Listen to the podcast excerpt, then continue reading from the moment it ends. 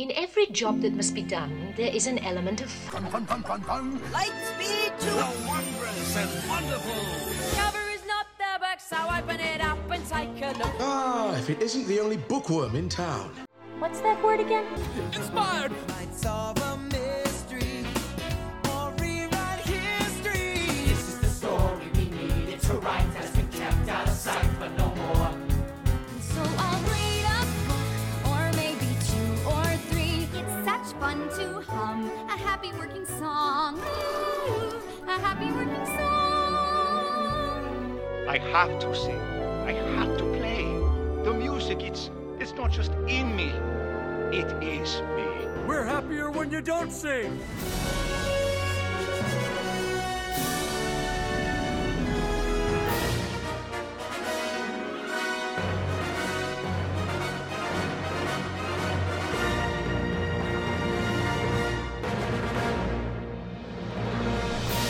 Welcome to Notably Disney, your ultimate podcast covering Disney music and books. I'm Brett Nackman, your host. Here we dig a little deeper and explore the great wide somewhere about everything under the Walt Disney Company umbrella as it pertains to tunes and writing, from the theme parks and television screens to the Broadway stage and the silver screen, if it relates to anything Disney songs, soundtracks, books, articles, or other things that you can listen to or read about involving Disney. We'll examine it here. Here on Notably Disney, I love nothing more than to celebrate the company's rich legacy of music as one of the major pieces, in addition to books, of course. And I've realized that over the course of these dozens of episodes now, um, one topic that has maybe only come up briefly but never really been given full attention is the sing-along si- songs series of tapes that Disney debuted um, as early as the mid-eighties and as recently as the mid two thousands um, over the course of several different uh, series of tapes. And I thought now would be a time to really celebrate what that series had to offer in terms of serving as an exposure for many of us to the classic songs, and also uh, kind of uncovering its history and, and how it changed over time. Um, some unique aspects of the series, such as Mickey's Fun Songs, which later became incom- incorporated into this. So um, it gives me great pleasure to be focusing on the Disney Sing Along Songs series today uh, with special guests Emily McDermott and Courtney Guth of the Book of the Mouse Club podcast. So let's shift right into that conversation. So on this episode of Notably Disney, I'm excited to bring back two former guests and friends who are quite astute about all things Disney and as it pertains to Disney books via the Book of the Mouse Club podcast, Emily McDermott and Courtney Guth. Uh, you might remember them from episode nine uh, back in the day uh, when we reviewed Yesterday's Tomorrow, which was a book by Don Hahn, and then they came back for our Tunes and Quotes trivia. And today we're talking all about the Disney Sing Along Songs series. If you were a child of the late eighties into the early two thousands, you probably remember this very well, um, watching those on repeat, um, or at least constantly being in your V C R. Uh, if you were not a child during that period, you probably may know someone who was a fan of that. And as Disney fans, it was core to our development as Disney aficionados. So really glad to have both Courtney and Emily on here today as we discuss the history of the series, what were some of the major components and themes, some memories, and ultimately the lasting legacy, because this is uh, perhaps an underexplored part of Disney history. Um, haven't seen this explored in too much depth, so really glad to have both of you on. Welcome back, Courtney and Emily. Hi, Brett. This is Courtney. For any listeners who uh, haven't come over to our show just yet, we are grateful to have you recently on episode forty, and we are so excited to be talking about sing-alongs with you today. I watched a whole bunch this week, and I know we're going to talk about Beach Party, but that has been stuck in my head all since last week. I just keep singing, "We are going to set our names free." Singing ah ooh zabadoo, and I can't get it out of my head. So I am ready to talk about sing-along songs and hopefully get something else playing in my brain. So I think we now need to designate you, Emily, as the official person to be singing the lyrics for some of the songs that we're going to be talking about today. I, I second best. that because you do I will not do want best. to hear me. Yeah, I texted no- Courtney and I was like, what if we introduce ourselves with the Set Our Names Free song? And she was like, no. I can say, I'm Courtney. That, that's about as far as you're going to get rhythmically from me. Yeah, ditto here. Well, there's a lot of uh, fun memories that we're going to share um, as we grew up on these tapes and revisited them recently. Um, but so let's kind of talk about uh, how this episode is going to work. We're going to explore the history, um, the format of the videos, the types of videos, because there was not just one common type of sing-along songs, uh, some of our favorite tapes. Um, and I emphasize tapes because most of these were V H S tapes, uh, for those of you who remember those. Um, and also just how elements of sing-along songs, whether implicitly or explicitly, factor into our lives today via the platforms we have accessible to us, and how um, Disney music um, can be enjoyed and sung along to across different spaces. So um, I'd like to kind of start off by recognizing that uh, we are the uh, commentators on this episode, but there were commonly uh, commentators of sorts for the sing-along series, uh, one of those being Mister Professor Owl. So I know, Emily, you have some context and uh, history to share on this feathered figure. Yes, so we're going to start with Professor Owl because he predates the sing-along songs. So Professor Owl is a blue owl and music school teacher that serves as the host of Disney Sing-Along Songs. But he's originally from two nineteen fifty-three Disney shorts called Melody and Toot, Whistle, Plunk, and Boom prior to being the host of our sing-along tapes. Professor Owl was designed by one of Walt's nine old men, Ward Kimball, and originally voiced by, voiced by Bill Thom- Thompson for Melody and Toot, Whistle, Plunk, and Boom.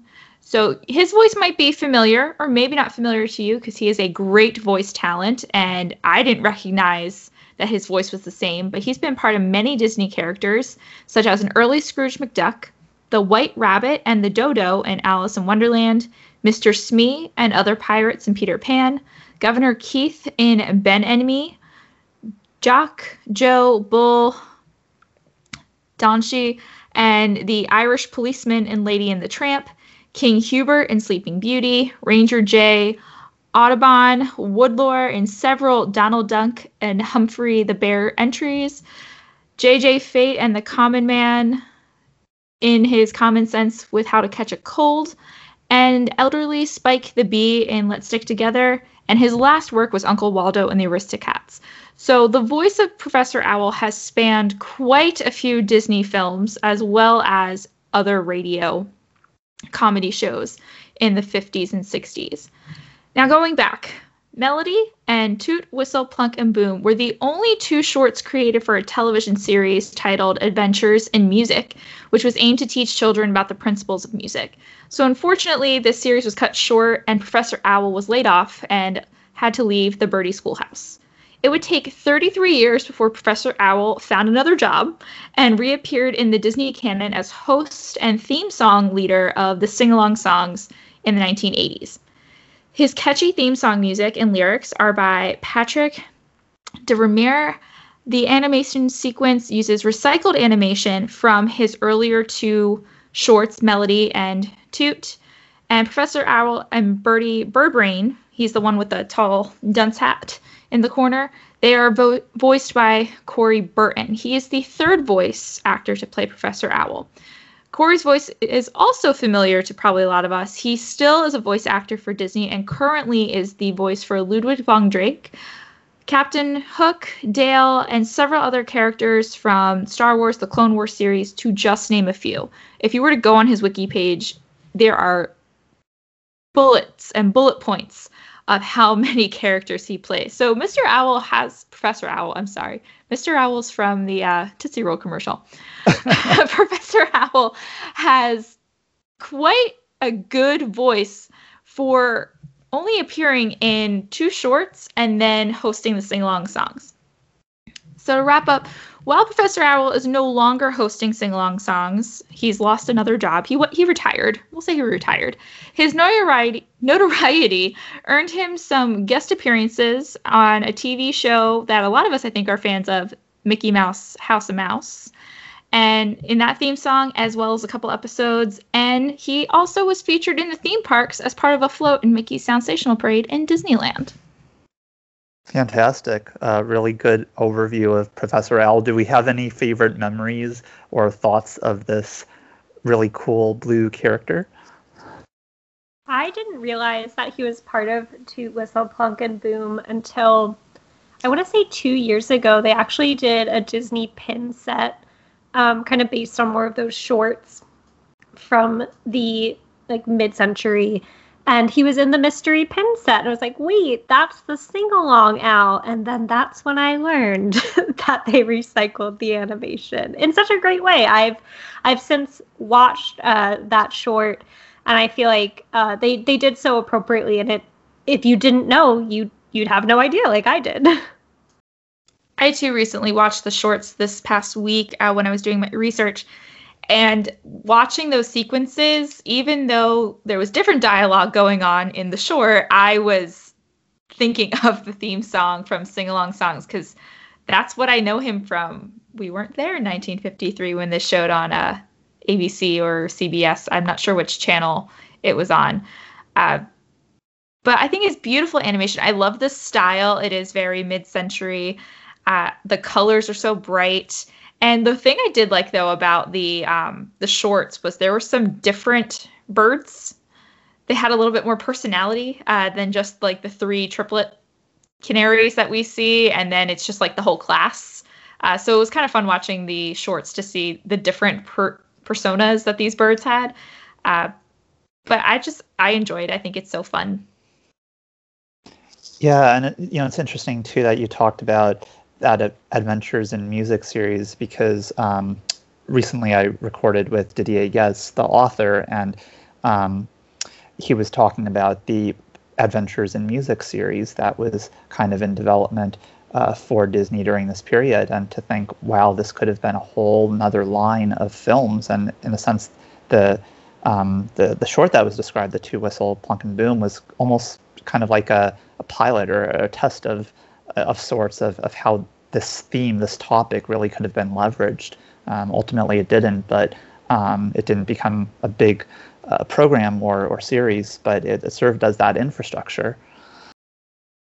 And I also have to say I'm really partial to uh, professorial uh, characters as someone in, in academia. So I'm like, oh, I like Professor Owl and Ludwig von Drake. Um, there's not many of those types of scholarly Disney characters, but or educational figures, I should say, but he's kind of cool.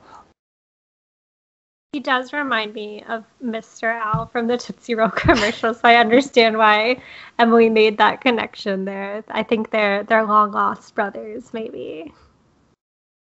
And I saw a fun fact that um, have you watched the new Three Caballeros uh, shorts on Disney Plus, the new animated series? No, I haven't. I've only watched the first episode.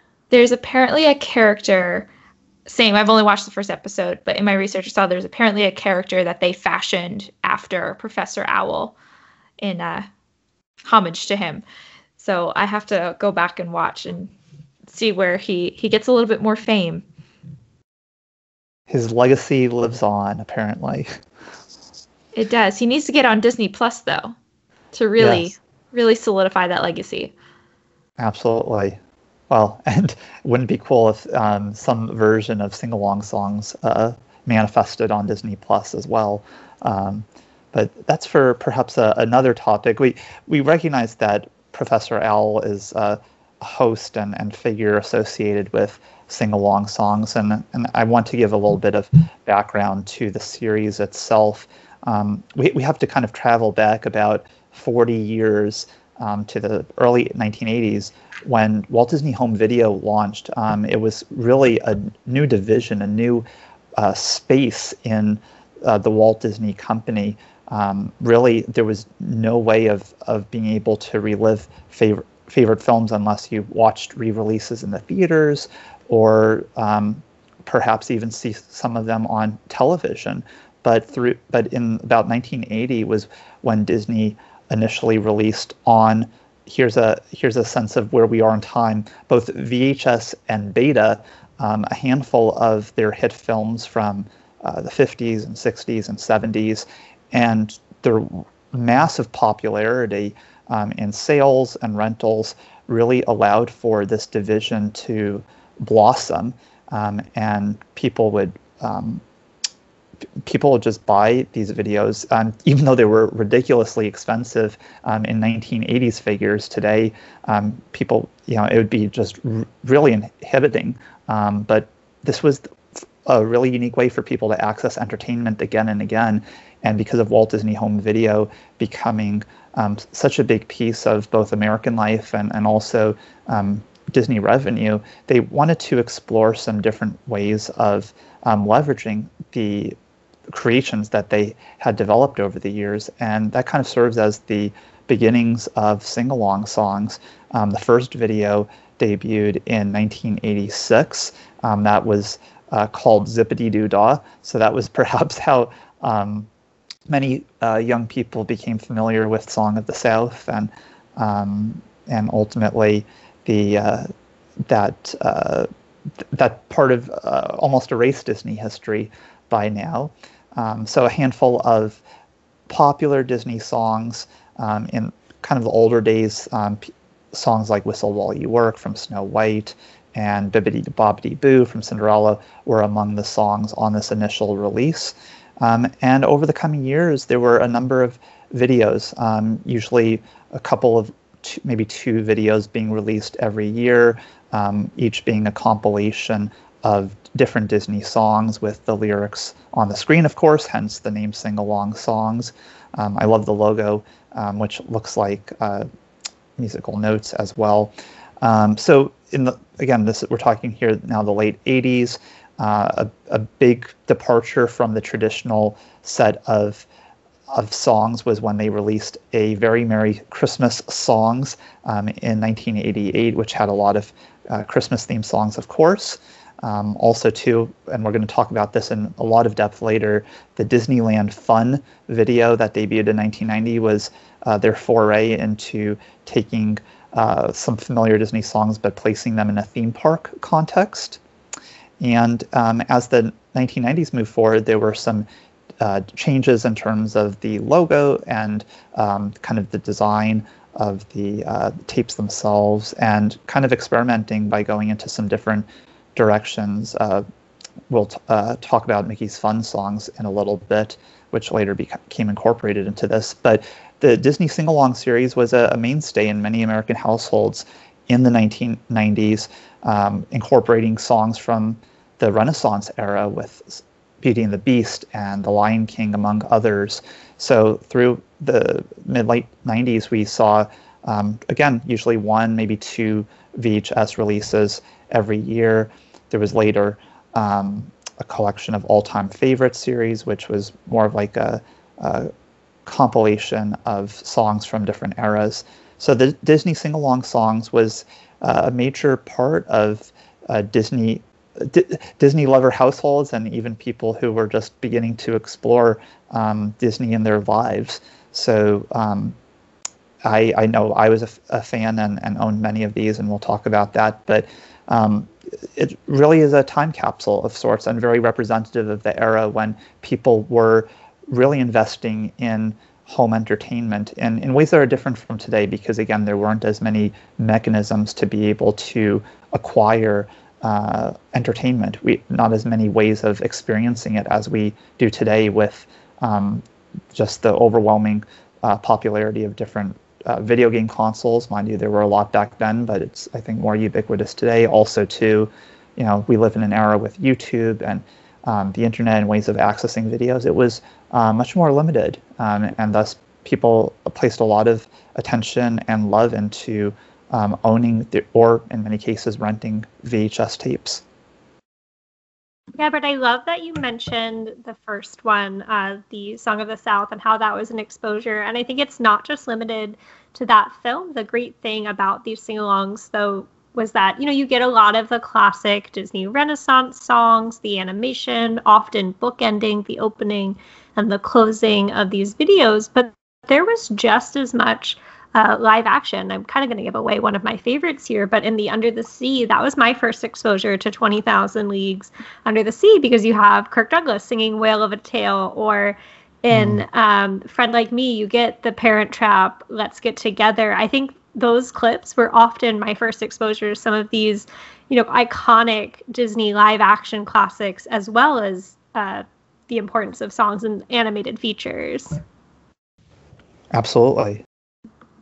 Yeah, for me as well. I think I remember seeing some songs in sing-along songs before I even saw the film. Um, like you, Courtney, it was also my intro to some live action films. I re- don't remember which, but one of the sing-along songs had um, Beautiful Briny Sea from Bedknobs and Broomsticks. I might have botched that title of the song, uh, but I hadn't seen Bedknobs and Broomsticks, but I knew the song and I knew the animation for that one sequence, and then that prompted me to explore that later when I kind of got older. Was like, oh, I should probably watch this. Uh, so I do remember recognizing a lot of songs going into watching Disney films because I watched sing-along songs. I really love how both of you highlighted that point, because uh, that's kind of the the beauty of what these what the series represented. It was that entry point for films where, like, oh, maybe you maybe one had seen a clip of something on T V, or, you know, maybe a friend owned a video, but this served as as a platform for, like, oh, this looks intriguing. I wonder what the con- context of the song is, right? Because that's all we that's all we get. We just see the song itself. We don't necessarily get the backstory of of what was unfolding in the film in which uh, it comes from. Well, we definitely get a departure from that formula as we move into Mickey's Fun Songs. Uh, so the Mickey's Fun Songs were a spinoff of the popular sing-along songs, and these were originally released on V H S just between nineteen ninety-four and nineteen ninety-five, and these had the distinction of featuring a live cast of our favorite Disney characters along with a revolving group of young kids, definitely taking a page from the Disneyland Fun format, which deviates from the one that we were just discussing, but makes it its own series. Um, so Camp Out at Walt Disney World was released in February of nineteen ninety-four, and it features the gang, and it's shot on location at various locations around Walt Disney World, predominantly at Disney's Fort Wilderness Campground, but also the now-defunct River Country and Discovery Island. Uh, so definitely worth checking out. Uh, it's available on YouTube for shots of those now unavailable Disney attractions. And most of the songs in this one are campfire classics like Oh Susanna, Country Roads, and Comin' Round the Mountain. Uh, but Disney's Bare Necessities makes it into the lineup as the lone Disney song. So not only a departure uh, from what we were talking about in the sense that this is a completely live action uh, compilation, but also we're moving away from mostly Disney songs to really just one or two sprinkled throughout. Also released on the same date was Let's Go to the Circus, and this one featured a partnership with the Ringling Brothers and Barnum and Bailey Circus. The Fab Five and their friends get a glimpse behind the scenes of the circus and also make their way onto the stage and into the center of the action. And this one is quite a hodgepodge of songs uh, set to different circus performances like Abba Dabba Honeymoon, The Man on the Flying Trapeze, uh, a disco favorite, Upside Down, uh, and Animal Calypso. I was kind of struggling to find an identifying theme there other than their set to circus acts. Um, Perhaps most interestingly to me is that it features both Cole Porter's Be a Clown and the nearly identical Make 'em Laugh from Singing in the Rain in two separate segments. Those are two are literally the same tune set to to different words. Uh, but again, there's one lone Disney song, uh, also from the Jungle Book, interestingly, and it's uh, I Want to Be Like You. And these were shortly followed by Beach Party at Walt Disney World in June of nineteen ninety-five. And we get two Disney songs in this one. Uh, Pirate's Life is a Wonderful Life from Peter Pan and Part of Your World from The Little Mermaid, featuring live action appearances uh, of characters from both of those films. Other popular numbers include uh, recent hits of the era like Celebration, Hot, Hot, Hot, And this one films several locations across Walt Disney World. You get both of the other water parks, Typhoon Lagoon and Blizzard Beach. The Peter Pan scene is shot on a pirate boat, but if you look closely, it's World Showcase Lagoon, and Epcot is clearly in the background. Uh, it opens with the backlot of what was Disney's M G M Studios at the time, and then scenes across many of the Bay Lake and Seven Seas Lagoon resorts eras. Um, so these have a distinct cover if you happen to have an original copy of those. It kind of has its own color scheme. It often features Mickey with some of the kids, uh, but they were actually quickly rebranded for subsequent releases as part of the official Sing Along Songs lineup. It's going to use the same font, and I think a few of them are available on D V D now, and they still feature that Sing Along Song banner. Uh, but those are definitely uh, a series that I really enjoyed. Uh, I think as a theme park fan, getting to see like, oh, they, there they are at Epcot was always really exciting for me as a kid. What about you guys? Um, I've always enjoyed the live action ones because, like you said, it was fun to see the parks, especially when you couldn't go. And as a kid, it was, we always watched Disneyland Fun, even though I've never been to Disneyland.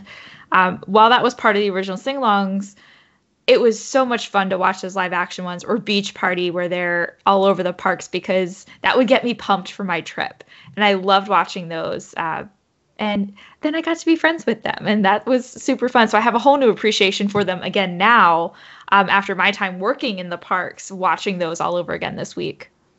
Yeah, and it's so reflective of what the parks were like uh, in the nineties, right? So Disneyland... Well, uh, mind you, Disneyland Fun was not uh, the Fun Songs, but that was nineteen ninety, and then the fun, the Mickey's Fun Songs being more in the mid nineties. Wow, it's it's so it, it shows that it's such a departure of what Disney World is necessarily like today. Mind you, the water parks are fairly consistent, but um, you you know you mentioned earlier uh, there, Courtney, about like River Country, you know, closed, Discovery Island closed, right? So. It's it's such a cool way of, of getting a glimpse into the past of how um, Disney presented these non-theme park spaces, but um, experiences that would be still very immersive and exciting. And and I know as a viewer, um, I never got to experience those particular places, but it was cool to think, wow, these are these are under the Walt Disney World um, umbrella, and pe- people are looking like they're having fun. I'm kind of jealous. Can we talk about the outfits for a second? Sure. Minnie and Mickey had quite, Donald and Goofy as well, had quite the wardrobe. And I, just, uh, oh my gosh, I loved it. I love Minnie's outfit at the end of uh, Beach Party at Walt Disney yes. World. It is a very totally Minnie, and I think even though this is filmed in the mid-nineties, nineteen ninety-six. It's very much her, like, late eighties style with the cuffed jeans. She's got, like, the ribbon tied around her head. And I want to put on record that I believe maybe two years ago, there was this whole campaign of uh, Minnie was becoming Captain Minnie for Disney Cruise Line, which was absolutely well-deserved. But the P R spin on it was this was the first time Minnie's wearing pants. And I made the joke on Twitter that said, me, an intellectual with a V H S copy of, of uh, Beach Party at Walt Disney World. Not so much, because she's absolutely wearing jeans in that clip. And I'm not saying that's the first time she's wearing pants either, but definitely has at least twenty years on that Disney Cruise Line change. I think she was also wearing pants when, I think it's the beginning of that one where they pick up the kids from, can we also talk about how the parents are totally okay with their kids just, bye. Minnie and Mickey walking up to them, hey kids, let's go. And the parents, you hear them on the video go, bye, have a good day. I'm like, okay. I mean, I'm not saying Minnie and Mickey are not responsible. I mean, they were how old at this point? They're ninety now, so they can look okay. after some kids. But I was just like, whoa, okay. Good to know, parents. But I think going back to the pants, Minnie was wearing pants in a very awesome hat combo that matched Mickey, and it was like that splatter paint style. Yes, couple goals, matching tracksuits and velour hats or something. Well, I guess two things to follow up on on that, because uh, I can't say I necessarily was thinking about discussing that topic, but it's very worthwhile. I think, for one, it makes me jealous that uh, that some of the theme park outfits are not as varied and creative as the ones that were depicted in the videos with some of the main characters. Yes. Um, And and another thing, kind of to the point, as far as like Mickey and Minnie whisking the kids off to go on adventures, I kind of had the same thing in reflecting back on the Pongo and Perdita video with all the kids going over to that woman's house with all the Dalmatians. Like, oh, that's totally fine. So, yeah, there there are definitely some uh, interesting uh, perspectives that could be had on on how uh, how kids were living their their free days, free afternoons. Yeah, that Pongo and Perdita one definitely takes us, I'd say, into the back half of these sing-along songs. I feel like we're all kind of in agreement that, aside from Mickey's Fun Songs, like that's kind of where our sing-along knowledge dropped off. We had all of those leading into Mickey's Fun Songs. I think we're we're all at the same age, and our parents must have had copies from the late eighties, early nineties, and that's what we watched over and over. And it It seems like post nineteen ninety-seven, like my family stopped collecting them. Not that I was at an age that I, w- I was still enjoying them, but I just enjoyed the copies that we had. Uh, but we still get a few more after that Mickey's Fun Songs. Um, up through nineteen ninety-nine, uh, there's Honor to Us All, which was a Mulan one, but I didn't own it. Uh, Happy Haunting, Party at Disneyland, also nineteen ninety-eight, and Flick's Musical Adventure at Disney's Animal Kingdom, very much in the vein of those Mickey's Fun Songs, but not included in that lineup, um, or Disneyland Fun, where it's a live-action romp through Animal Kingdom set to those songs. Uh, then we kind of take a pause after nineteen ninety-nine. That's really the end of that sing-along song line, um, up until the early two thousands, when it returns in two thousand three with Sing a Song with Pooh Bear and Piglet two. That's a collection all of Winnie the Pooh Uh, themed songs and titles. Um, and that's followed by On My Way in two thousand three, centered around Brother Bear, and Little Patch of Heaven in two thousand four for Home on the Range. And then there's three volumes of Disney Princess collections between two thousand four and two thousand six. Um, and also in the early two thousands, you see the re-release of many of these possible, these popular titles on D V D for the first time. Uh, but other than that, it, it kind of ends there. But I think that also, if If you think about it, that mirrors what Disney Animation was doing at the time. Disney Animation started to move away from their, their musical format of the, the Disney Renaissance, or even those early films. So it makes sense, like, you're not going to really make a sing-along song about Atlantis or, or Treasure Planet. Um, right. It would be interesting to see if we get another, maybe even a renaissance of Disney sing-along songs, now that we have such great titles like Princess of the Princess and the Frog, Tangled, and Frozen uh, to pull from, not just to update a princess thing. I'm sure you could pull some of the songs from like the scene in Wreck-It Ralph s- sequel, Ralph Breaks the Internet. Like there's there's definitely more to work with now. So I'd love to see a resurgence, but unfortunately by by two thousand six, it's done, which is so sad. Yeah. I, uh, I I lamented the demise of sing-along songs too, um, because yeah, you're kind of right there. Once, really, I think Tarzan must have been the last, tra- well, not even traditional musical, because the characters aren't singing per se. But yeah, Mulan and Tarzan were at the end of that period, and took another decade until we saw the resurgence of the Disney animated musical.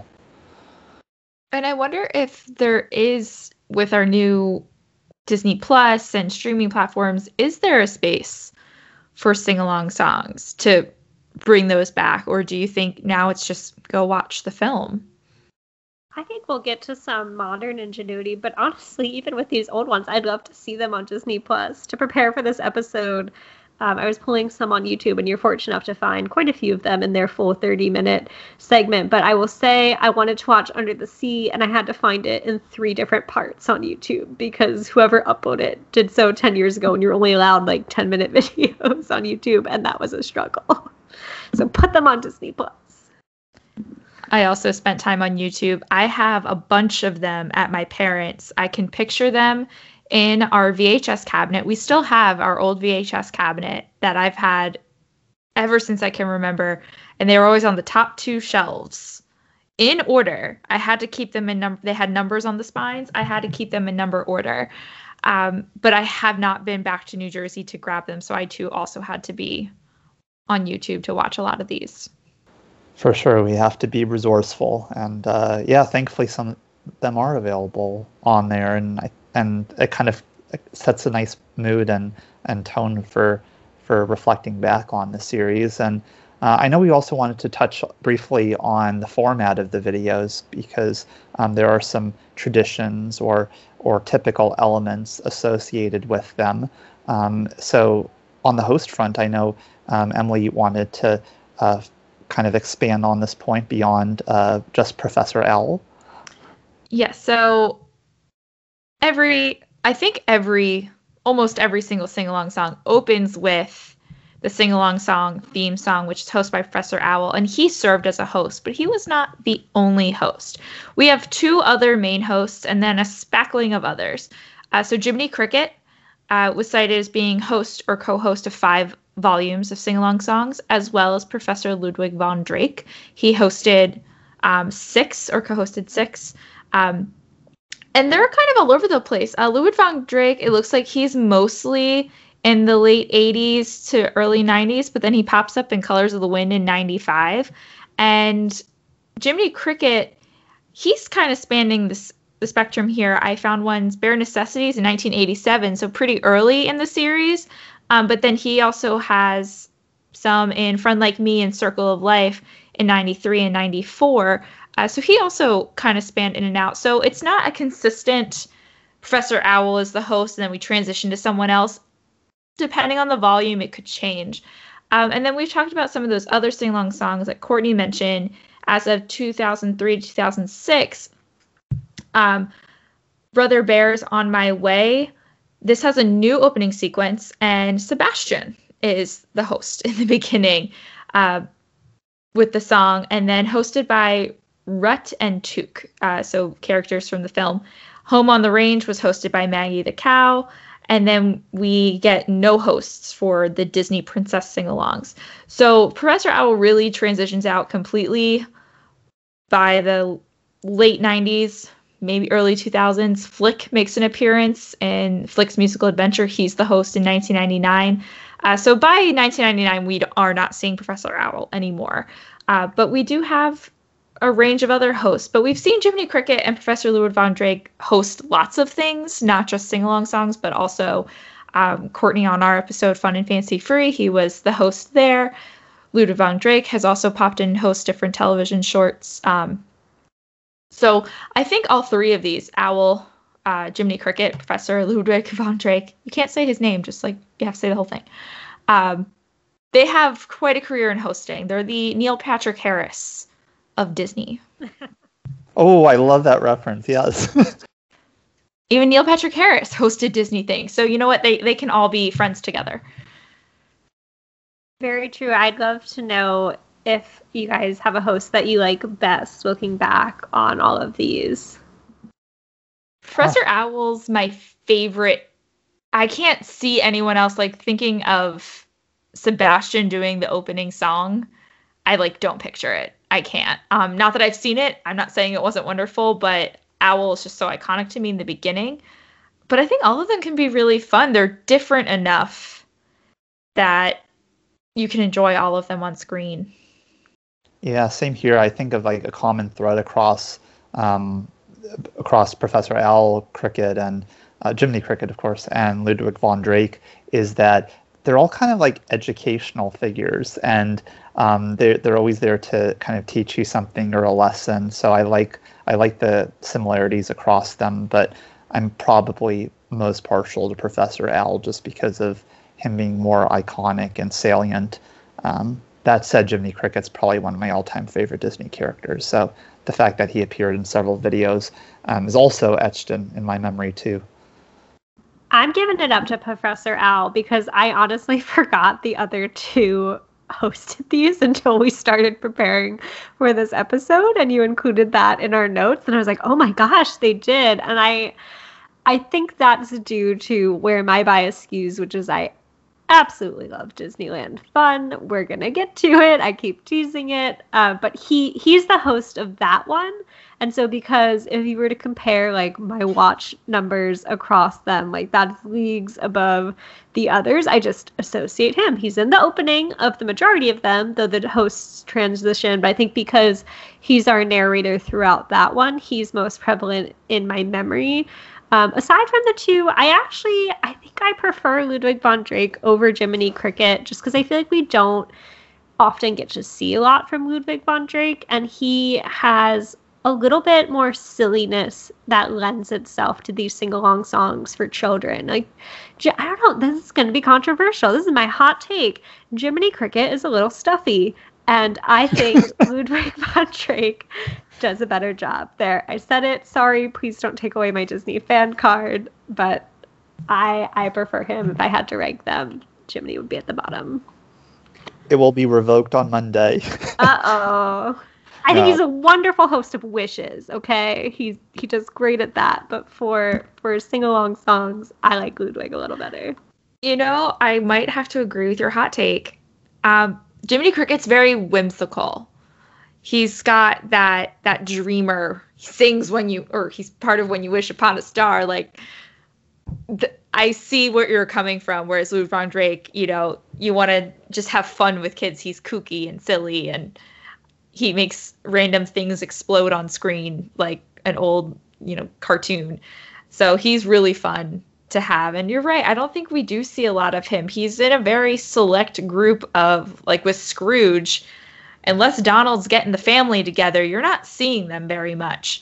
Um, so it is nice that he has another place to be. And I think he also made a lot of appearances on House of Mouse. Like, he had a bigger role there yes. as well. And I, I was gonna, love House of Mouse. Yes, I was going to say there were at least one or two episodes where he was so prominently featured and created his own songs. And I have to say, he was kind of condescending in that episode, I remember, where he was just kind of listing every single Disney character in the House of Mouse. And it was kind of like to kind of show off his uh his brilliance. So he's an awesome character, but yes, he he has some of those qualities at times. What I also find interesting about the format of these sing-along songs is that even within the same video, they kind of mis- mix up how you're following along. You have the classic, like, following the bouncing balls, but you also have what I call, like, karaoke edition, where there's a font and it's displaying the relevant lyrics on screen, but it, it changes color as you hit that word. I think it's interesting that it's, it there's not a lot of consistency between that.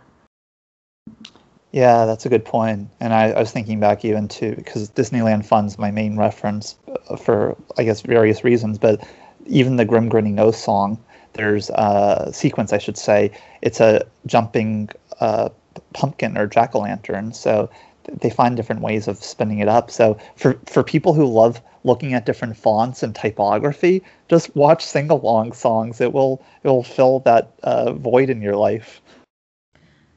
Watching some of these, I can't decide which I like better, because I do like the fun bouncing balls that they choose, because it isn't always the same. However, when the song is really fast-paced and that is bouncing across the screen, it is really distracting, um, or at least I found it distracting. So I think for readability, the highlighting of the words, I think, might be better. Like you said, karaoke format might be a little bit easier to follow and not as distracting, because you have a moving ball plus the moving screen behind you and the words. So I feel like it can be a lot, as much as I like the fun little figures they pick out. When I picture sing-alongs, though, I absolutely picture the bouncing ball. Like, oh, yes. That is the the iconic. Like, I think if, if anyone's going to spoof it or parody it, you've got to include the, the bouncing ball. Yeah, absolutely. And I know um, in thinking about the format of the videos, um, we've talked about the hosts and the lyrics. Um, the length typically being about a half hour long, um, very easy to digest and, and watch on repeat. Um, I know, Courtney, you had posed some good questions for us to think about. Um, could, would you like to maybe share a couple more of those?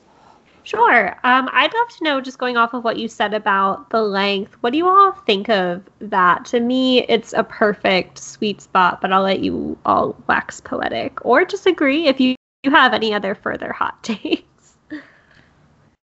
You you know, for what I said earlier when I questioned, is there a place to bring back sing-along songs? I really think there is. So I'm thinking about how I used to watch them. Whenever I would beg my parents, my sister and I, you know, can we watch a movie before bed? They would say, sure, and put on a sing-along, which we thought was a full movie, but it was twenty-five to thirty minutes. Um, good job, Mom and Dad. You had us fooled.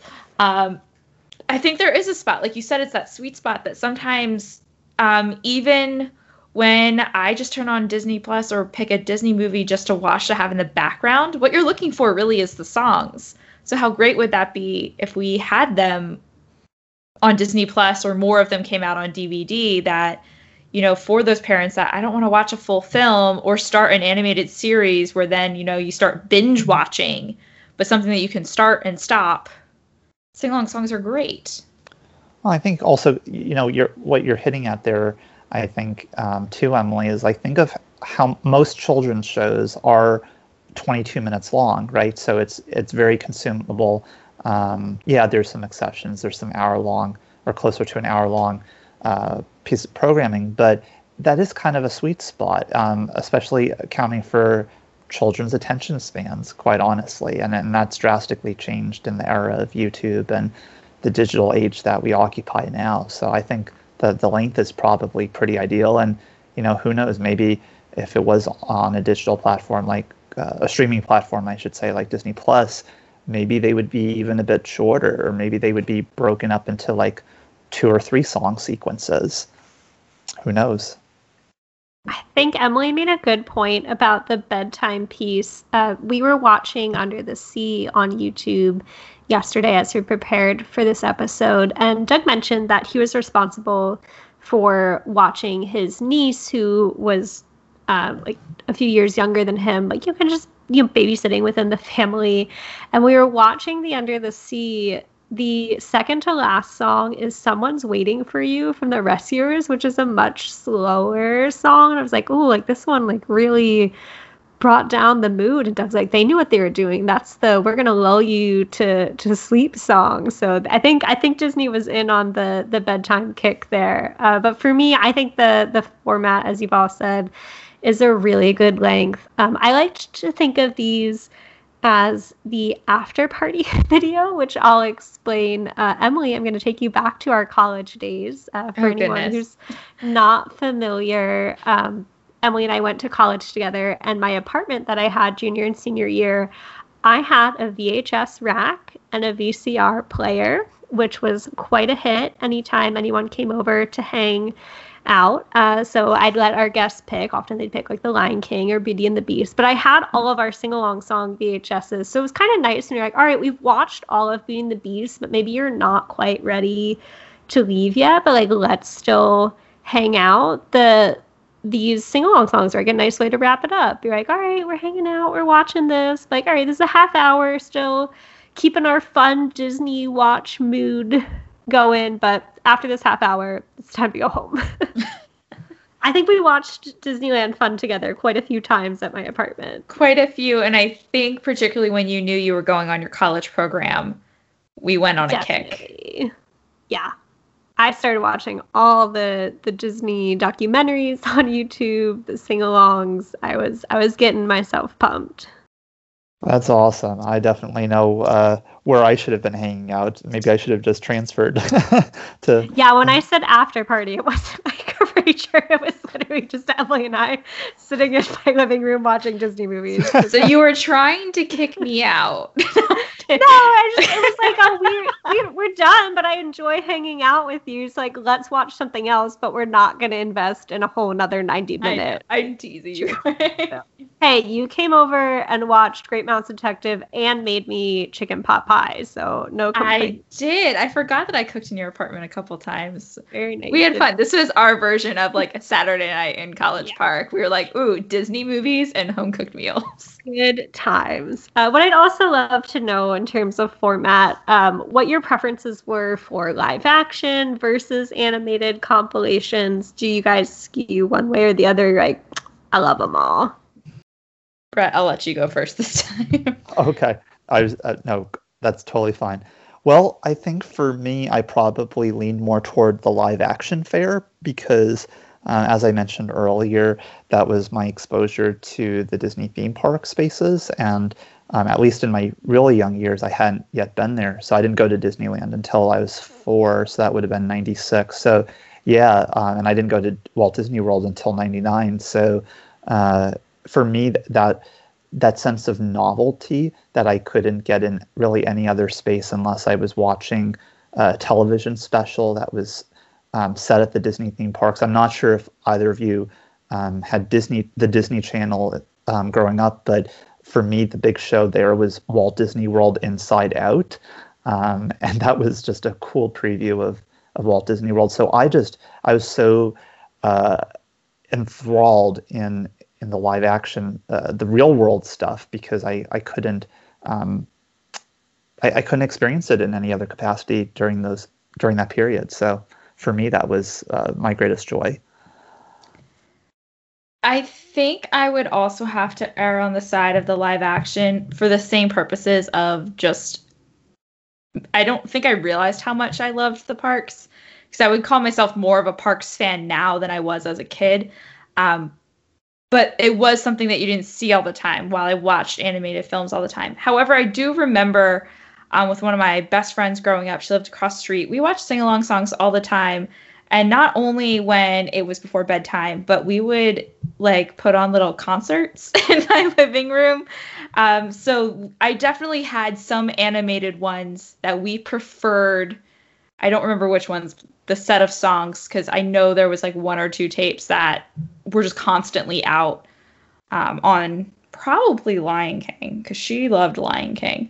Um, but they were just constantly out on, like, they didn't go back in the V H S, you know, cabinet. They stayed on top of the V C R because we watched them so many times and just kept having concerts and choreographing dances to Disney songs in my living room. Um, so I think in today's terms, I would lean towards the live action, but I know I had a lot of good times and fun memories with the animated sing-along songs. What about you, Courtney? Yeah, I absolutely loved the animated ones, but I have to, if I had to pick between the two, it's the live action, though I'm going to take this to another nineties piece. I absolutely loved Barney as a child of the nineties, and I feel like the yep. live action are very reminiscent of Barney. You have a group of young kids who are probably like, you know, a few years older than me, so I'm idolizing them, and you have the characters in an accessible format that is very reminiscent of Barney. Like, you might have seen Mickey and Minnie on your favorite cartoons, but like, that's Mickey and Minnie, and they're hanging out with these kids at Walt Disney World or Disneyland. Um, so I I correlate the two of those interests very strongly from my childhood. Wow, you know, I never. Oh, go ahead. I'm sorry. Go ahead, Brett. I was just gonna say I I had uh, never made that connection either, but I was a huge Barney kid, like up until yes. maybe five or six. So like mid late nineties, and for me also to Sesame Street, mind you, yes. not the huge huge live, you know, characters like a, a big purple green dinosaur, but um, but yeah, the, just the notion of kids interacting with inanimate figures that felt real, and um, and I think that's maybe the thread here, and also really just maybe illustrative of the era, because we don't see as much of that presently, at least not a, among a lot of the Um, new children's programming, I'd imagine. No, you lose like the amazing puppetry of things like Bear in the Big Blue House, or even before our time on Disney Channel, but I've now since revisited um, the Winnie the Pooh and Friends and Dumbo's Circus. Like those yes. those live characters are are so magical. I think you're right. It's that fantasy crossing into our reality that really, to a kid, you're like, it is real. Look, they're in spaces that I go to that I know what this is, and I can go there too. So I think you've hit the nail on the head there, Courtney, that that magic that comes with it. Yeah, and I'm also a big fan of the park. So I didn't visit Disneyland until I was thirteen, but I was fortunate enough to grow up visiting Disney Walt Disney World annually, and I remember being confused as a child. I was like, we don't have submarines, and my mom having to be like, that's a different place. But I will tell you, when I went to Disneyland at thirteen, Disneyland Fun was at the forefront of my mind. Like, I went to Tom Sawyer's Island. I was like, this is where the country bears were hanging out with those kids. And I was just so hyped to relive all of my Disneyland Fun memories from the video in real life. So, Emily, we will get you to Disneyland one day, and you too will have that joy. And then I can sit in, on Main Street and eat uh, Mickey waffles and hope Winnie the Pooh doesn't sneak up behind me and steal my food. You can walk down the middle of oh, Main, Main Street. Street. Okay, so funny story about that. Um, I know we were going to talk about our favorite tapes, and obviously for all of us, Disneyland Fun is our favorite tape. Um, but in my preparation for my audition for the Disney College program, um, reading stuff about what to expect in auditions, and they said parade choreography. So what parade choreography did I pull up to attempt to learn and practice, like, what could happen in a Disney parade audition? I watched Disneyland Fun walking down the middle of Main Street, U S A in my living room in college. So it served a lot of good beyond just reminiscing about parks. It helped me prepare for my college program audition. See, it was an educational video, even if it was not labeled as such. Yes, absolutely. Great dancing. Lots of fun. Also, first introduction to Roger Rabbit before ever seeing Who Framed Roger Rabbit. Yeah, same here. And I've always wondered, I was like, because by the time we were all going to the parks, or could remember really going to the parks, he was not a big character anymore. And I had always wondered what happened to Roger Rabbit. And I can trace my fascination with that character back to Disneyland Fun. Oh, pretty! That's pretty interesting, and you know, I think it. We and we've all kind of talked about this already. I want to just briefly mention, um, or all of us mention, really the types of videos. Um, the way I kind of framed it is that they fall into one of three three categories, um, being themed around the films. Um, that was con- really accounted for the vast majority of the tapes. Um, theme park based ones, um, some of the ones that. Uh, were mentioned as Mickey's Fun Songs originally, and then you have Disneyland Fun and the one with Flick at Animal Kingdom, um, among a few others. Um, and then there were some kind of miscellaneous tapes. So there was one, I I uh, referenced this earlier, there was one that debuted shortly after the release of the live-action nineteen ninety-six one oh one Dalmatians uh, production. So this was themed around Pongo and Perdita, Um, and the Dalmatians, and there were tons of dogs in it. And as a big dog uh, person, uh, that was uh, one of my favorites for sure. Um, but yeah, the the tapes uh, definitely varied in, in terms of the focus. There wasn't necessarily a one-size-fits-all approach to how they were constructed. And certainly as the series evolved, um, as was mentioned earlier um, in the history segment, um, they really experimented with the, the the locations and the spaces that they wanted to highlight from a music standpoint. I really think a lot of the theme park projects is also just brilliant, brilliant marketing. Because as you're a kid watching this over and over in your house, um, even the earliest one, so Zippity Doo Dah, the first sing-along song had um, It's a Small World as the second lineup after Zippity Doo Dah, or it was in the first like three songs.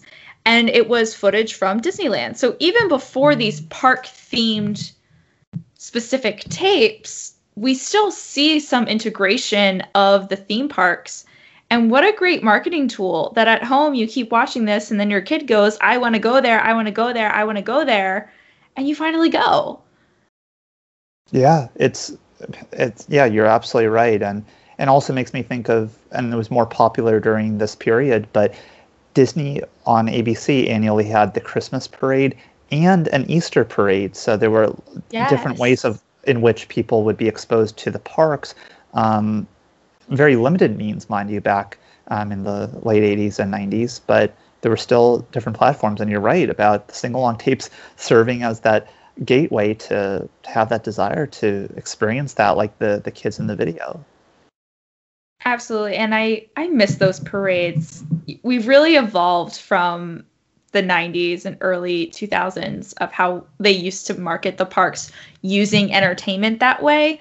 Um, it's more towards, I think, a traditional commercial now versus let me give you a full-on experience on tape or on T V. Uh, but I think that's why we like those theme park tapes so much. Like we said, that integration of seeing your fantasy on screen, um, Mickey and Minnie interacting with you and other kids. Um, even though the film ones were great and it introduced us to lots of other films and animation and gave you those nice snippets and earworms, there was just something about those park tapes, those park projects. I love that they're time capsules, too, as we kind of alluded to earlier. Like, Discovery Island and River Country are gone, but they live on in Mickey's Fun Songs. Absolutely. Well, let's maybe transition over to our favorite tapes. And it was made already abundantly clear what all three of us had as our favorite yes. tapes. So let's let's dive into a, a video that celebrates its thirtieth anniversary this year, Disneyland Fun. So um, let's just dive right into this uh, hallmark uh, release for, for all of us for many different reasons. Yeah, I absolutely love this one. And I have to say, this might be one of the most thoughtful gifts anyone's ever given me. I certainly had this on V H S, loved it as a child. And then I've alluded to that my family kept the V C R for many years, kind of past its prime. I took it to college. Emily and I watched Disneyland Fun there. Uh, when I was in high school, I shared a room with my stepsister, and we had the V C R. V C R in our bedroom, and sometimes if I was just like feeling sad, we'd put on Disneyland Fun to feel better as a little escape. Um, so I guess before I moved to Florida for my birthday, she gave me the re-released copy of Disneyland Fun on D V D so that I could continue to have it with me, and I thought that was absolutely sweet of her. I believe the D V D was reissued as part of Disneyland's fiftieth, um, but still... Yeah. readily available to find. Uh, fun fact, though, if you switch the region to France, it plays the French spin-off of Disneyland Fun that takes place at Disneyland Paris, which is like almost shot for shot the same movie with a few different songs, but just in Disneyland Paris, which is absolutely wild.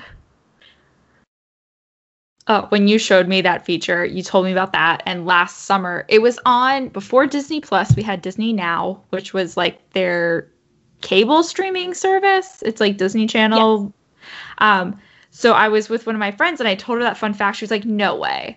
And I was like, yes, absolutely. This is my uh, college program roommate. I'm up in Boston, her apartment. She's like, okay, well, Disneyland Fun is on uh, Disney Now. Let's see if... you know, we changed the language, whatever, and it did it. And we were blown away. It was so much fun to watch because neither of us had been to Disneyland Paris.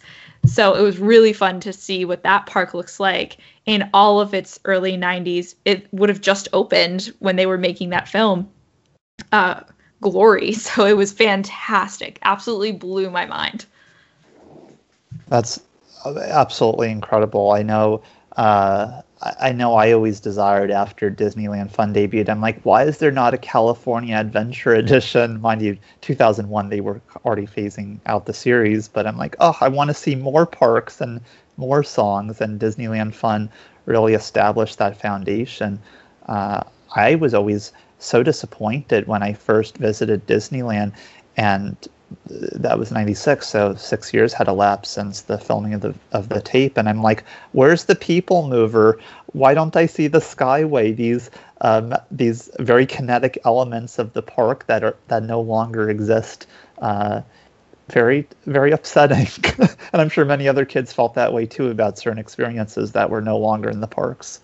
Yeah, there's that iconic shot of the submarine voyage coming out of its waterfall in one of the songs. And by the time I got there in two thousand five for the fiftieth, the lagoon was dug up and they were preparing for Finding Nemo. But I subsequently returned in two thousand sixteen, seventeen, and eighteen.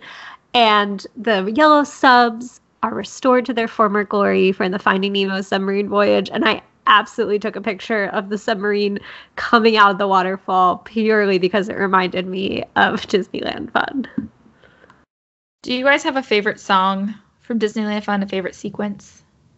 For me, it's Grim Grinning Ghosts, but I chalk that up to my love of spooky things in general and Halloween. Um, I think that one's so distinct because it transitions it to nighttime. That's clearly shot after hours in the park, and it's fun to see a lot of the Disney villains that you don't actually get to meet in the park often, like the Big Bad Wolf.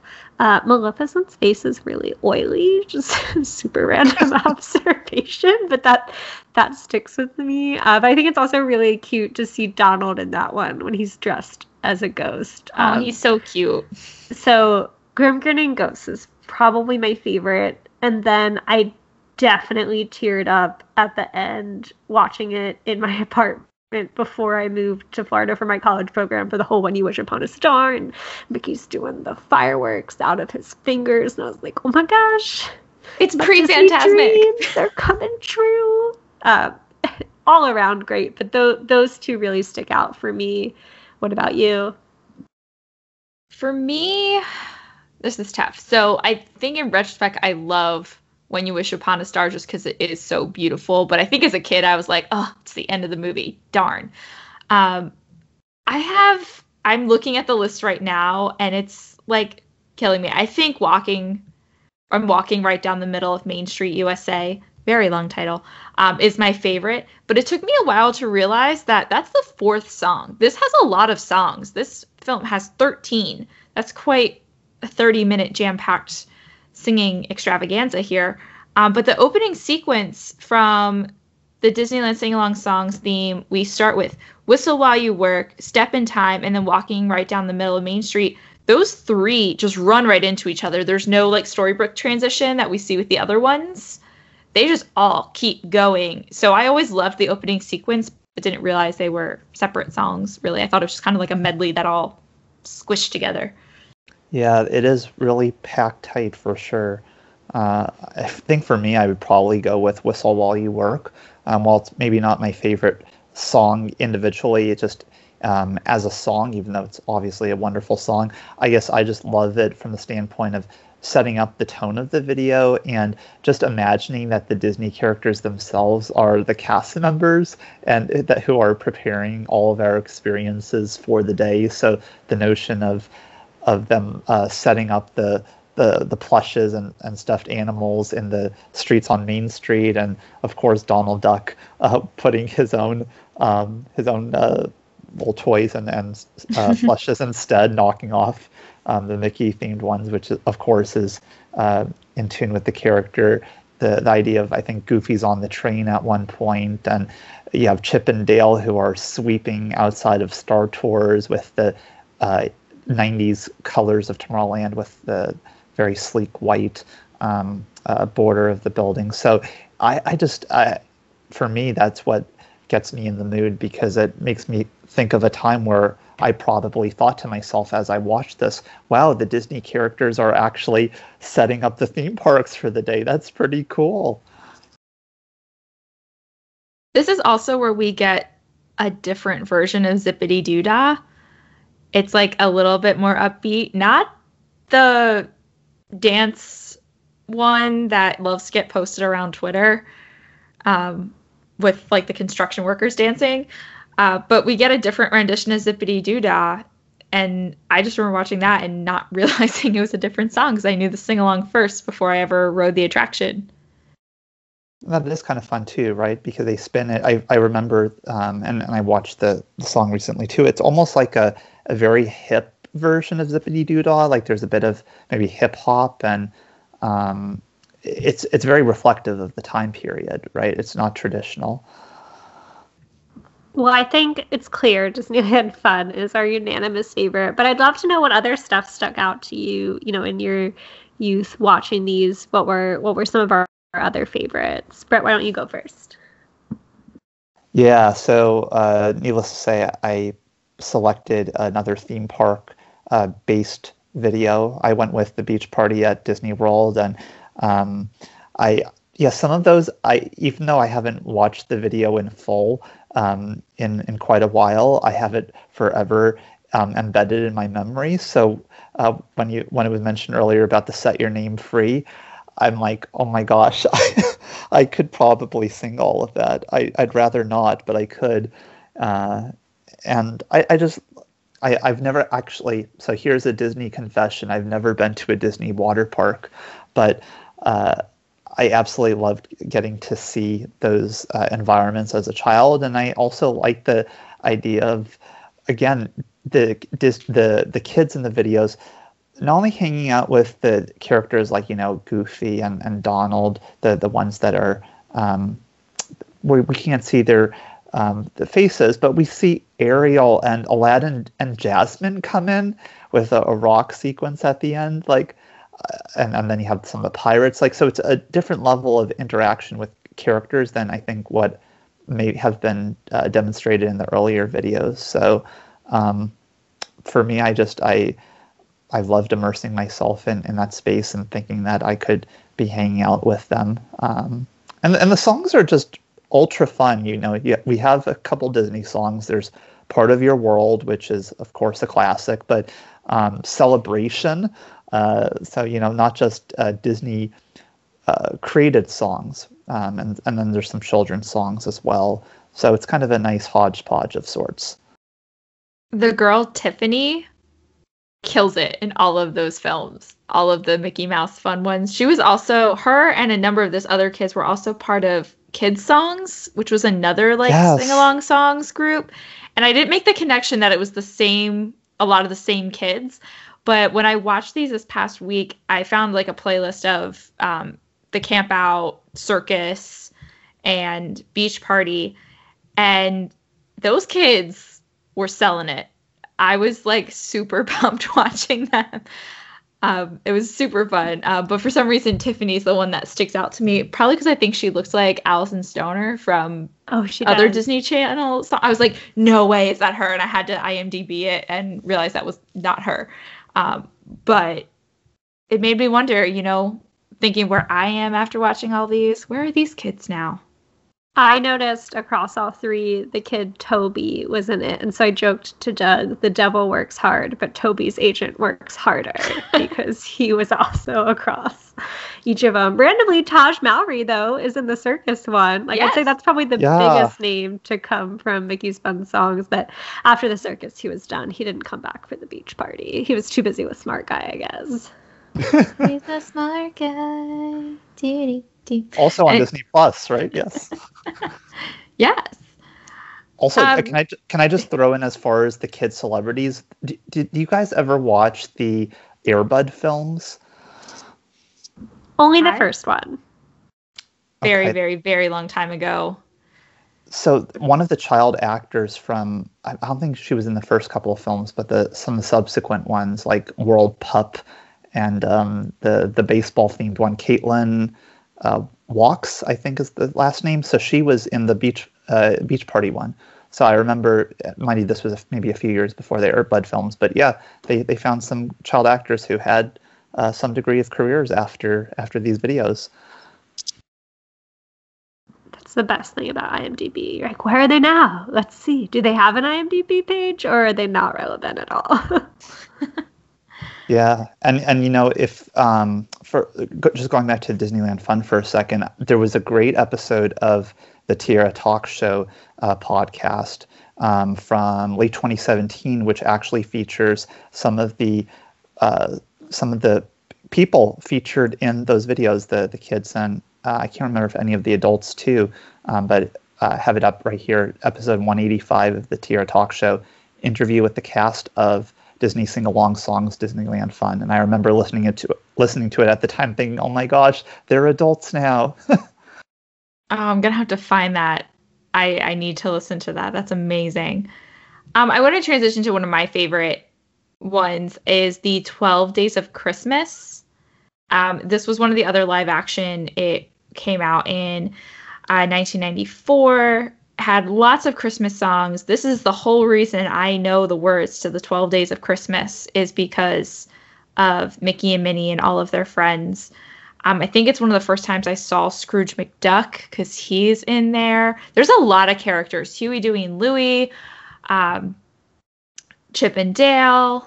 I don't think Max makes an appearance. But this is also where we see the reindeer, which have become like, and all of the characters that are like famous in the uh, Christmas Day parade, like the toy soldiers and the uh, snowmen, those get featured um, in Here Comes Santa Claus at the end. So I have a lot of fond memories of knowing those characters and then getting to work in the parks and seeing the Christmas Day parade in person, seeing them live was really fun.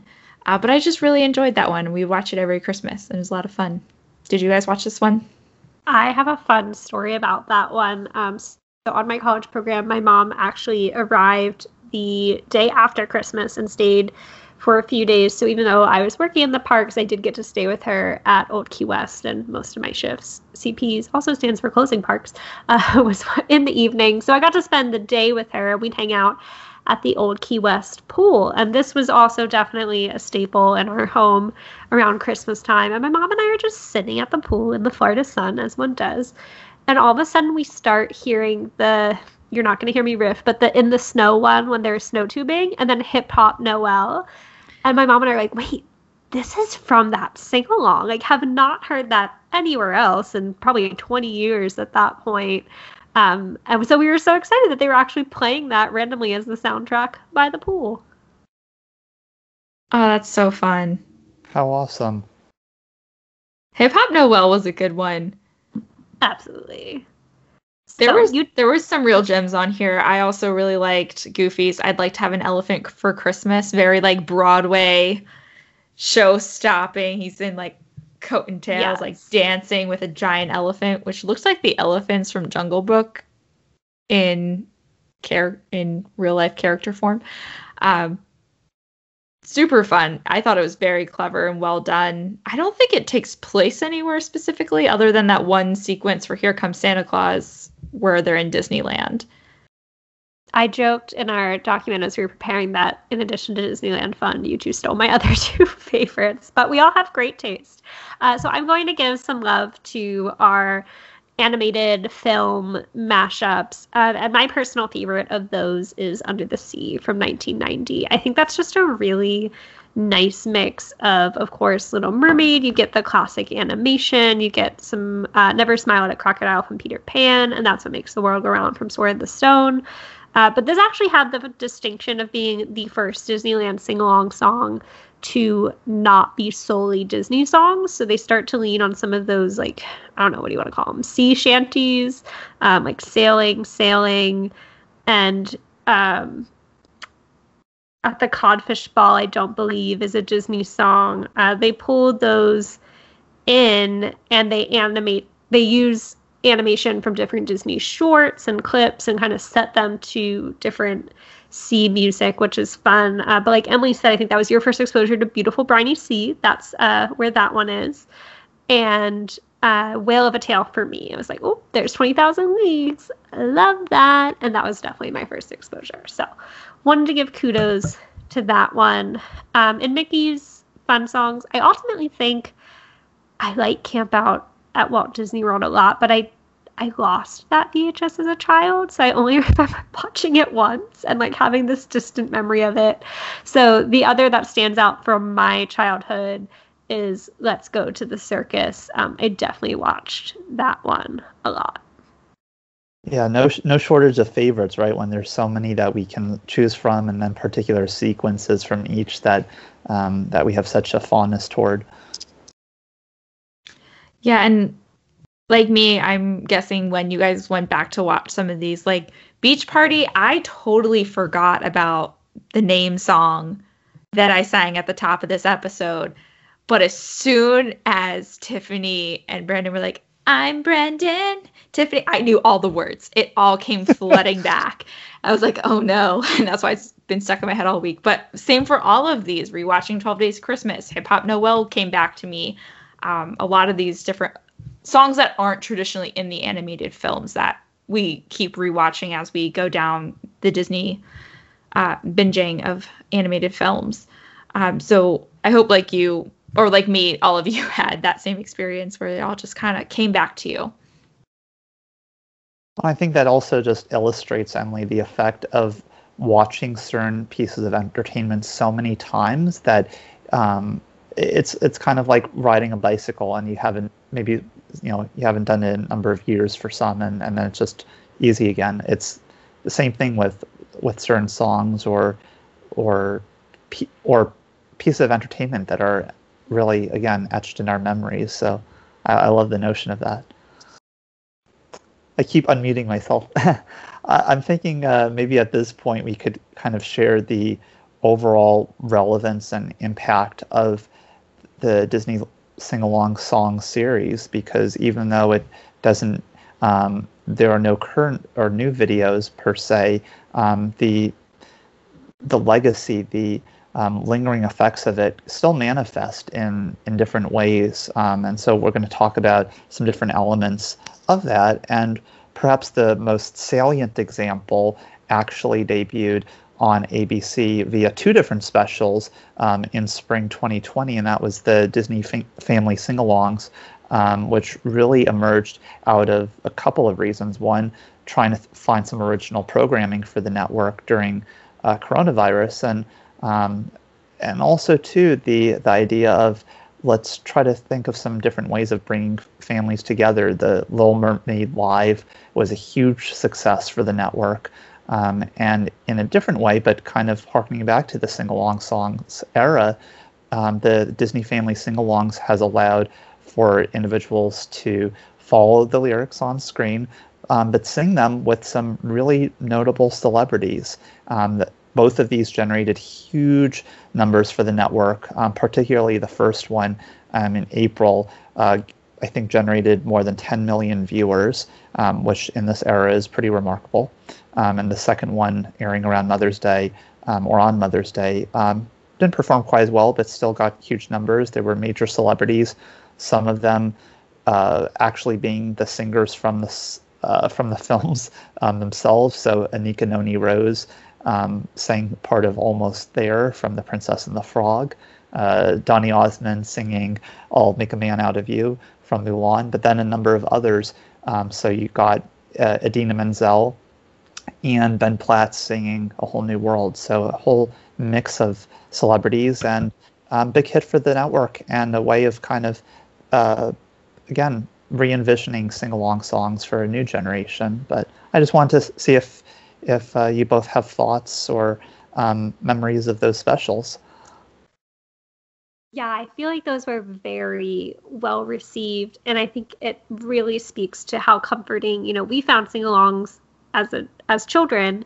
They provided a comfort in these, quote, unprecedented times, as has been often used. Uh, I will say what I found probably most remarkable about the reception to it was I, I certainly find myself online in what I'd say is a niche Disney communicated, or sorry, a niche Disney community, you know, very active on what we refer to lovingly as Diz Twitter. But I noticed when the first one aired, people from my high school, or that I maybe was friends on Facebook with but haven't talked to in ten years, were actively posting. I was like, oh, we got some closet Disney fans coming out of the woodwork here for, for their enthusiasm. So I think that was such a testament to the popularity that maybe not the people that I'd expect to be posting about it were sharing their enthusiasm and their love of what Disney was able to do and bring people together through this platform.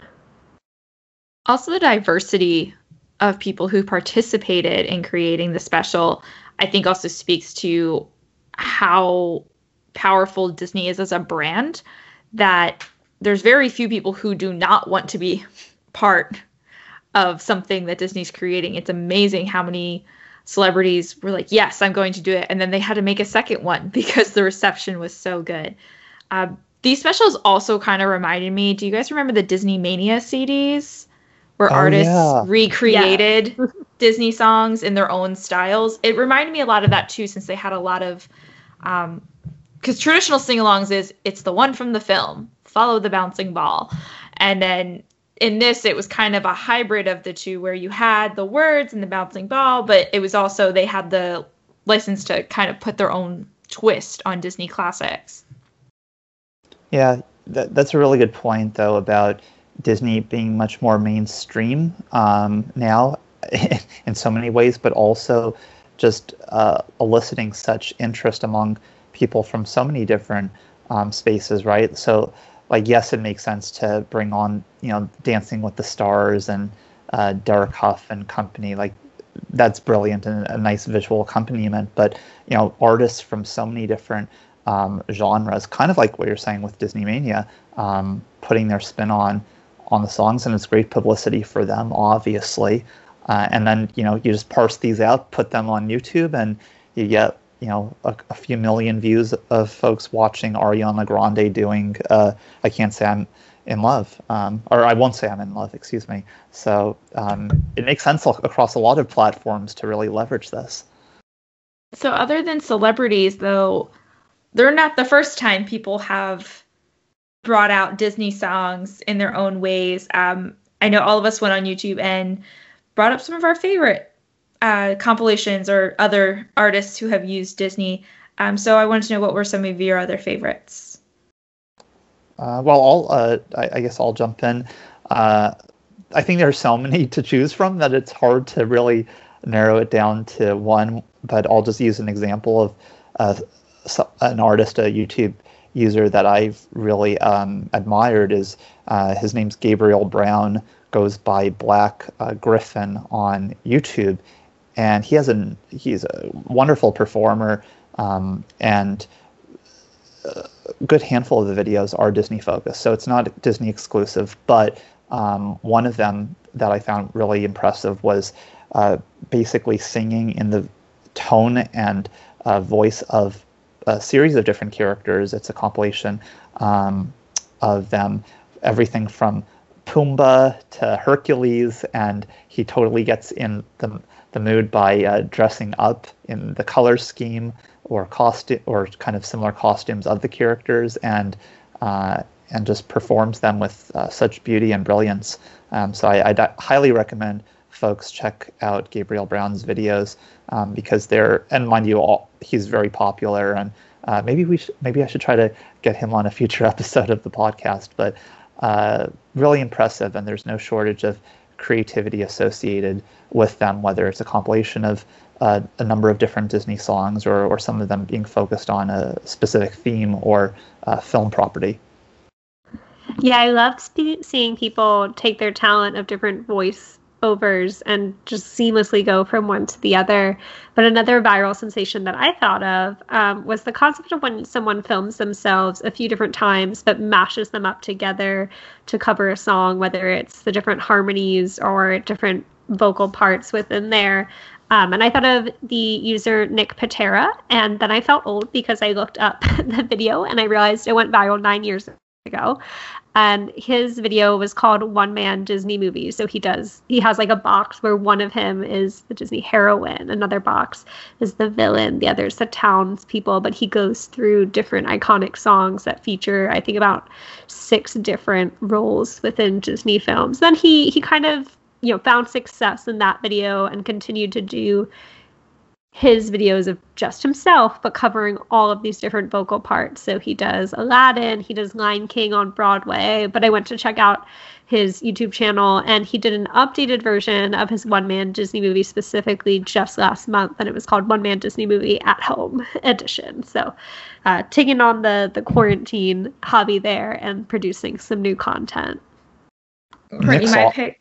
Oh, I was just going to say, I'm sorry, I was just going to say Nick is awesome, and I think Disney, he even did some stuff for Disney officially at one point. I feel like he had a presence at one of the D twenty-three expos via Disney, so... Oh, awesome. Yeah, I, I just wanted to comment. Yeah, go ahead. Too. Mm. I believe he has content out there. Yeah, really impressive person. My pick is similar to yours, Courtney, where it's an a cappella, and they... mash up various clips of them singing all the different parts. Um, this video came out six years ago. It's called A Disney Classics Melody, um, by, or Medley, sorry, not Melody, uh, by Alex G. and Peter Hollins. Um, they did mostly, I think this one's a lot of uh, Disney Renaissance, and it was popular enough that they even made it onto the album Disney Classics, which is available on iTunes. It's a huge album. There's like forty some songs on it, um, from the parks, from films, and even their a cappella take on this medley. And I just remember when I saw it for the first time, I played it on repeat and immediately bought the song, and I just keep playing it. Even today, I still probably listen to it once or twice a week. It's one of my favorites. That's awesome. I think what we've illustrated is there's no shortage of talent online and people who are channeling their passion for Disney music in ways that reach mass audiences. And I, I think to conclude, we're about an hour and a half in, so clearly we had a lot to say as it pertained to Disney sing-along songs and uh, related topics. What can we maybe just kind of share, um, maybe not necessarily in a specific order, but what are our takeaways or thoughts of, in regards to the impact of this series of videos and and what it's meant in our lives and, and ultimately the, the products that have come out of it even since?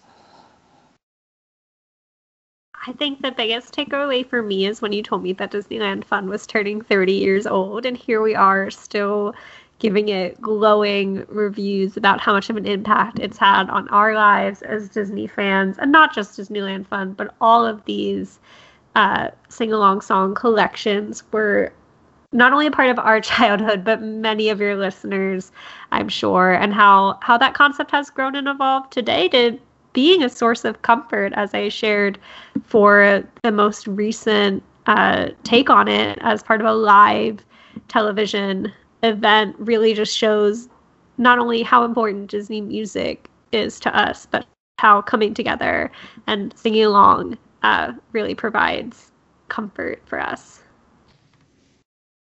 I think for me, it's also just how powerful Disney's music is. Um, as a company, I feel like we always think of, you know, the history of Disney about animation and the theme parks, but music is such a big part of the legacy of this company.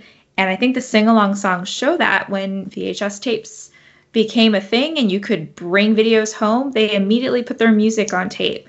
And that's what we all sang along to and got to know the songs really well. All of us talked about different memories of, or at least me, having little concerts in your living room or watching them at night before you went to bed. And then it grew into YouTube users making their own videos about songs, to us streaming in a pandemic uh, Dis- family Disney sing-alongs through their main network on A B C. So I really think that all of this just shows that the genre, it's its own genre of Disney music, is just as powerful and lasting in Disney than just its animation or just the theme parks. The music is an integral part of what makes something Disney.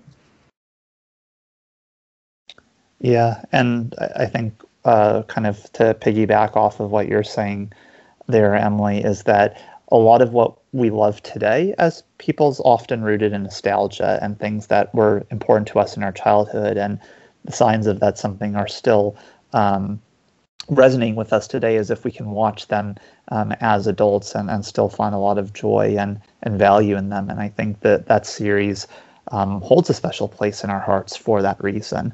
Uh, and I have to admit, too, I um, you are not the only one. So I had little concerts of my own. And I, as you're talking, I was thinking back to standing on my uh, childhood fireplace with a, a roll of uh, an uh, depleted roll of toilet paper and using the, the roll itself as a microphone and singing Disney songs. So um, that's fantastic. And there are videotapes of them, I have no doubt, um, because I was quite the performer and, and host as a as a young one. So. Um, yeah, and you know, maybe that's a that's an extension of sing-along songs in a way, right? We we had a passion for the music, for what they represented, and we wanted to recreate them and to live them in our own ways, um, and and how we would produce them as a way of kind of capturing that moment from uh, just enjoying the videos. So now, Courtney, you have to be the third one. Say, oh yeah, I performed little concerts too. I didn't. I guess I was shy. I liked to dance, uh, but I have just never been a singer. I sing along in the comfort of my own home, uh, but I, I don't subject anyone else to my singing. You're a real stellar uh, solo artist in your car. Thank you. And my shower. Love that. Well, let's, um, I, I do have, before we uh, wrap up and, and let our listeners know about um, how to find Book of the Mouse Club and follow both of you, I wanted to pose a just a, a final lingering question as it pertained to Disney's sing-along songs. Um, obviously, I've had both of you on the podcast before, so I've asked you the typical sets of Disney book and music-related questions. But in honor of sing-along songs, I have a, a question for each of you. if Disney Sing Along Songs could be revived, who, what Disney character would you pick as the new host of the series, and why? Ooh, that's tough. I'm going to need a moment to think. Professor Owl still has to do the theme song. Yes, agreed. Even if it's a different host, I'm adamant that Professor Owl still has to sing and, you know, bring us all together for a Disney sing-along. You at home can sing. I'm going to get going again. I need to stop. Um, oh, that is such I a good have question. An idea, but it might be a controversial one. Yes, more hot takes by Courtney. More hot takes. Go for it. Three letters. Um, I feel like Olaf would be a fun yep. host for it. I mean, we, we saw Josh Gad featured prominently in the Disney family sing-along. He is clearly a big part of the Disney family. That's certainly a departure from, like, what we've dubbed these brainiac hosts, but I just feel like Olaf's spirit and sense of childlike wonder would really lend itself to kind of stitching these all together. That's a really good pick, and I think you're right. Olaf could rise to the ranks of Neil Patrick Harris hosting levels of just, he's very universal. He's kind of like the Fab Five where you can plop Olaf down anywhere and he works. To an extent. Yeah. It was actually funny, like, I posed the question, and I'm thinking, yeah, uh, Ol- and before you even said it, Courtney, I'm thinking, yeah, Olaf would be perfect. Okay, I'm glad I'm not alone in that, because I feel like there's sometimes criticism that, like, oh, Frozen is overused, but, you know, it's it's been some time. We've got a break. I feel like Frozen two did well, but we didn't get, like, another resurgence of, of Frozen mania, so I I think he's an appropriate choice.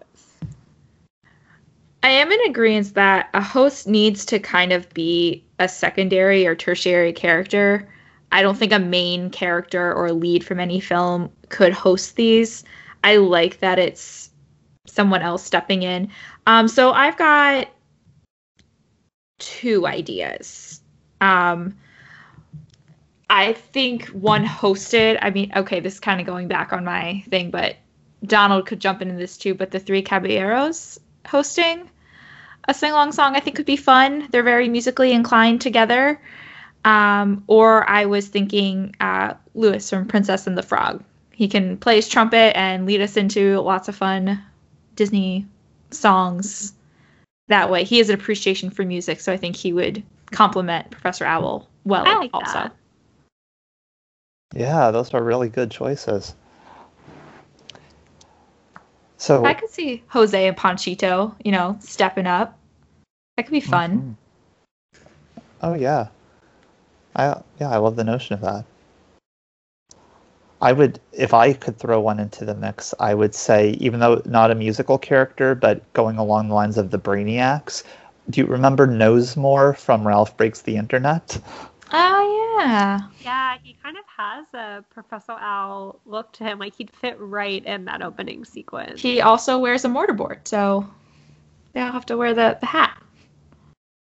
There you go. There you go. Well, uh, let's make sure everybody here at Notably Disney knows where and how to follow both of you with Book of the Mouse Club. Absolutely. Uh, so we've been lucky enough to be on your show twice now. We've had you over on ours as a guest reader. But for re- listeners who are unfamiliar, you can find Book of the Mouse Club uh, on Spotify, Apple Podcasts, Stitcher, really anywhere you can find Notably Disney. I'm sure you can find Book of the Mouse Club. Uh, we are specifically dedicated to books that either inspire Disney films, books about Disney. We love to discuss them with guest readers like Brett. Sometimes it's a discussion between the two of us, and we often also feature author interviews. Uh, we just wrapped up our summer cinema series, Live Action and Literary Classics, where we had the pleasure of diving into twenty thousand Leagues Under the Sea, Treasure Island, and Pollyanna to discuss both the history of those classic works of literature and the classic live-action Disney films. So that's just a taste of what we enjoy talking about on that show. Uh, lots more still to come in twenty twenty, so we hope to have you join the club. Yep, and you can find us on social media on Twitter and Instagram at Book of the Mouse. And you can follow uh, me, Emily, on Instagram and Twitter at the same handle, at Emily underscore McD. That's E M I L Y underscore M I C K D E. And if you want to yell about at me about my controversial hot takes, you can find me on Instagram at Great Guthsby or on Twitter at Courtney underscore Guth. That's C O U R T N E Y underscore G U T H. Fantastic. Well, it's always a pleasure to talk with both of you. I'm glad we're able to make this episode happen because certainly we had a lot to share about Disney Sing Along Songs, and I'm sure through this conversation it may have even sparked memories and thoughts from the listeners um, about this classic series. So thank you again so much for coming on Notably Disney, and um, yeah, let's uh, let's revisit more of those tapes. Thank you so much for having us. Thanks, Brett. This was so much fun. This was a fun trip down memory lane for me, likely Emily and Courtney too, and I hope for all of you as the listeners. So let me ask you, what was your favorite sing-along songs tape? Do you have a, a memory that stands out of watching this on your V H S, perhaps? Um, send those along to my email at notablydisney at gmail dot com. I'd love to hear what those might entail. And I encourage you to check out some of the examples of those tapes, which are on YouTube, um, thanks to um, many fellow Disney fans who have been able to provide that service. Uh, let's all hope that these eventually pop up on Disney Plus in some capacity. Um, and yeah, I r- really uh, value this time to think back to these way old memories that I hadn't really thought of. Um, and thanks to a great conversation with Emily and Courtney too, we're able to learn a little bit about the hosts and components of this series that made it quite distinct. So thanks again for to them for their time, and, and thanks to all of you for listening.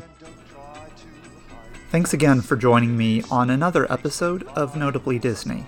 I invite you to subscribe to the podcast and leave a review.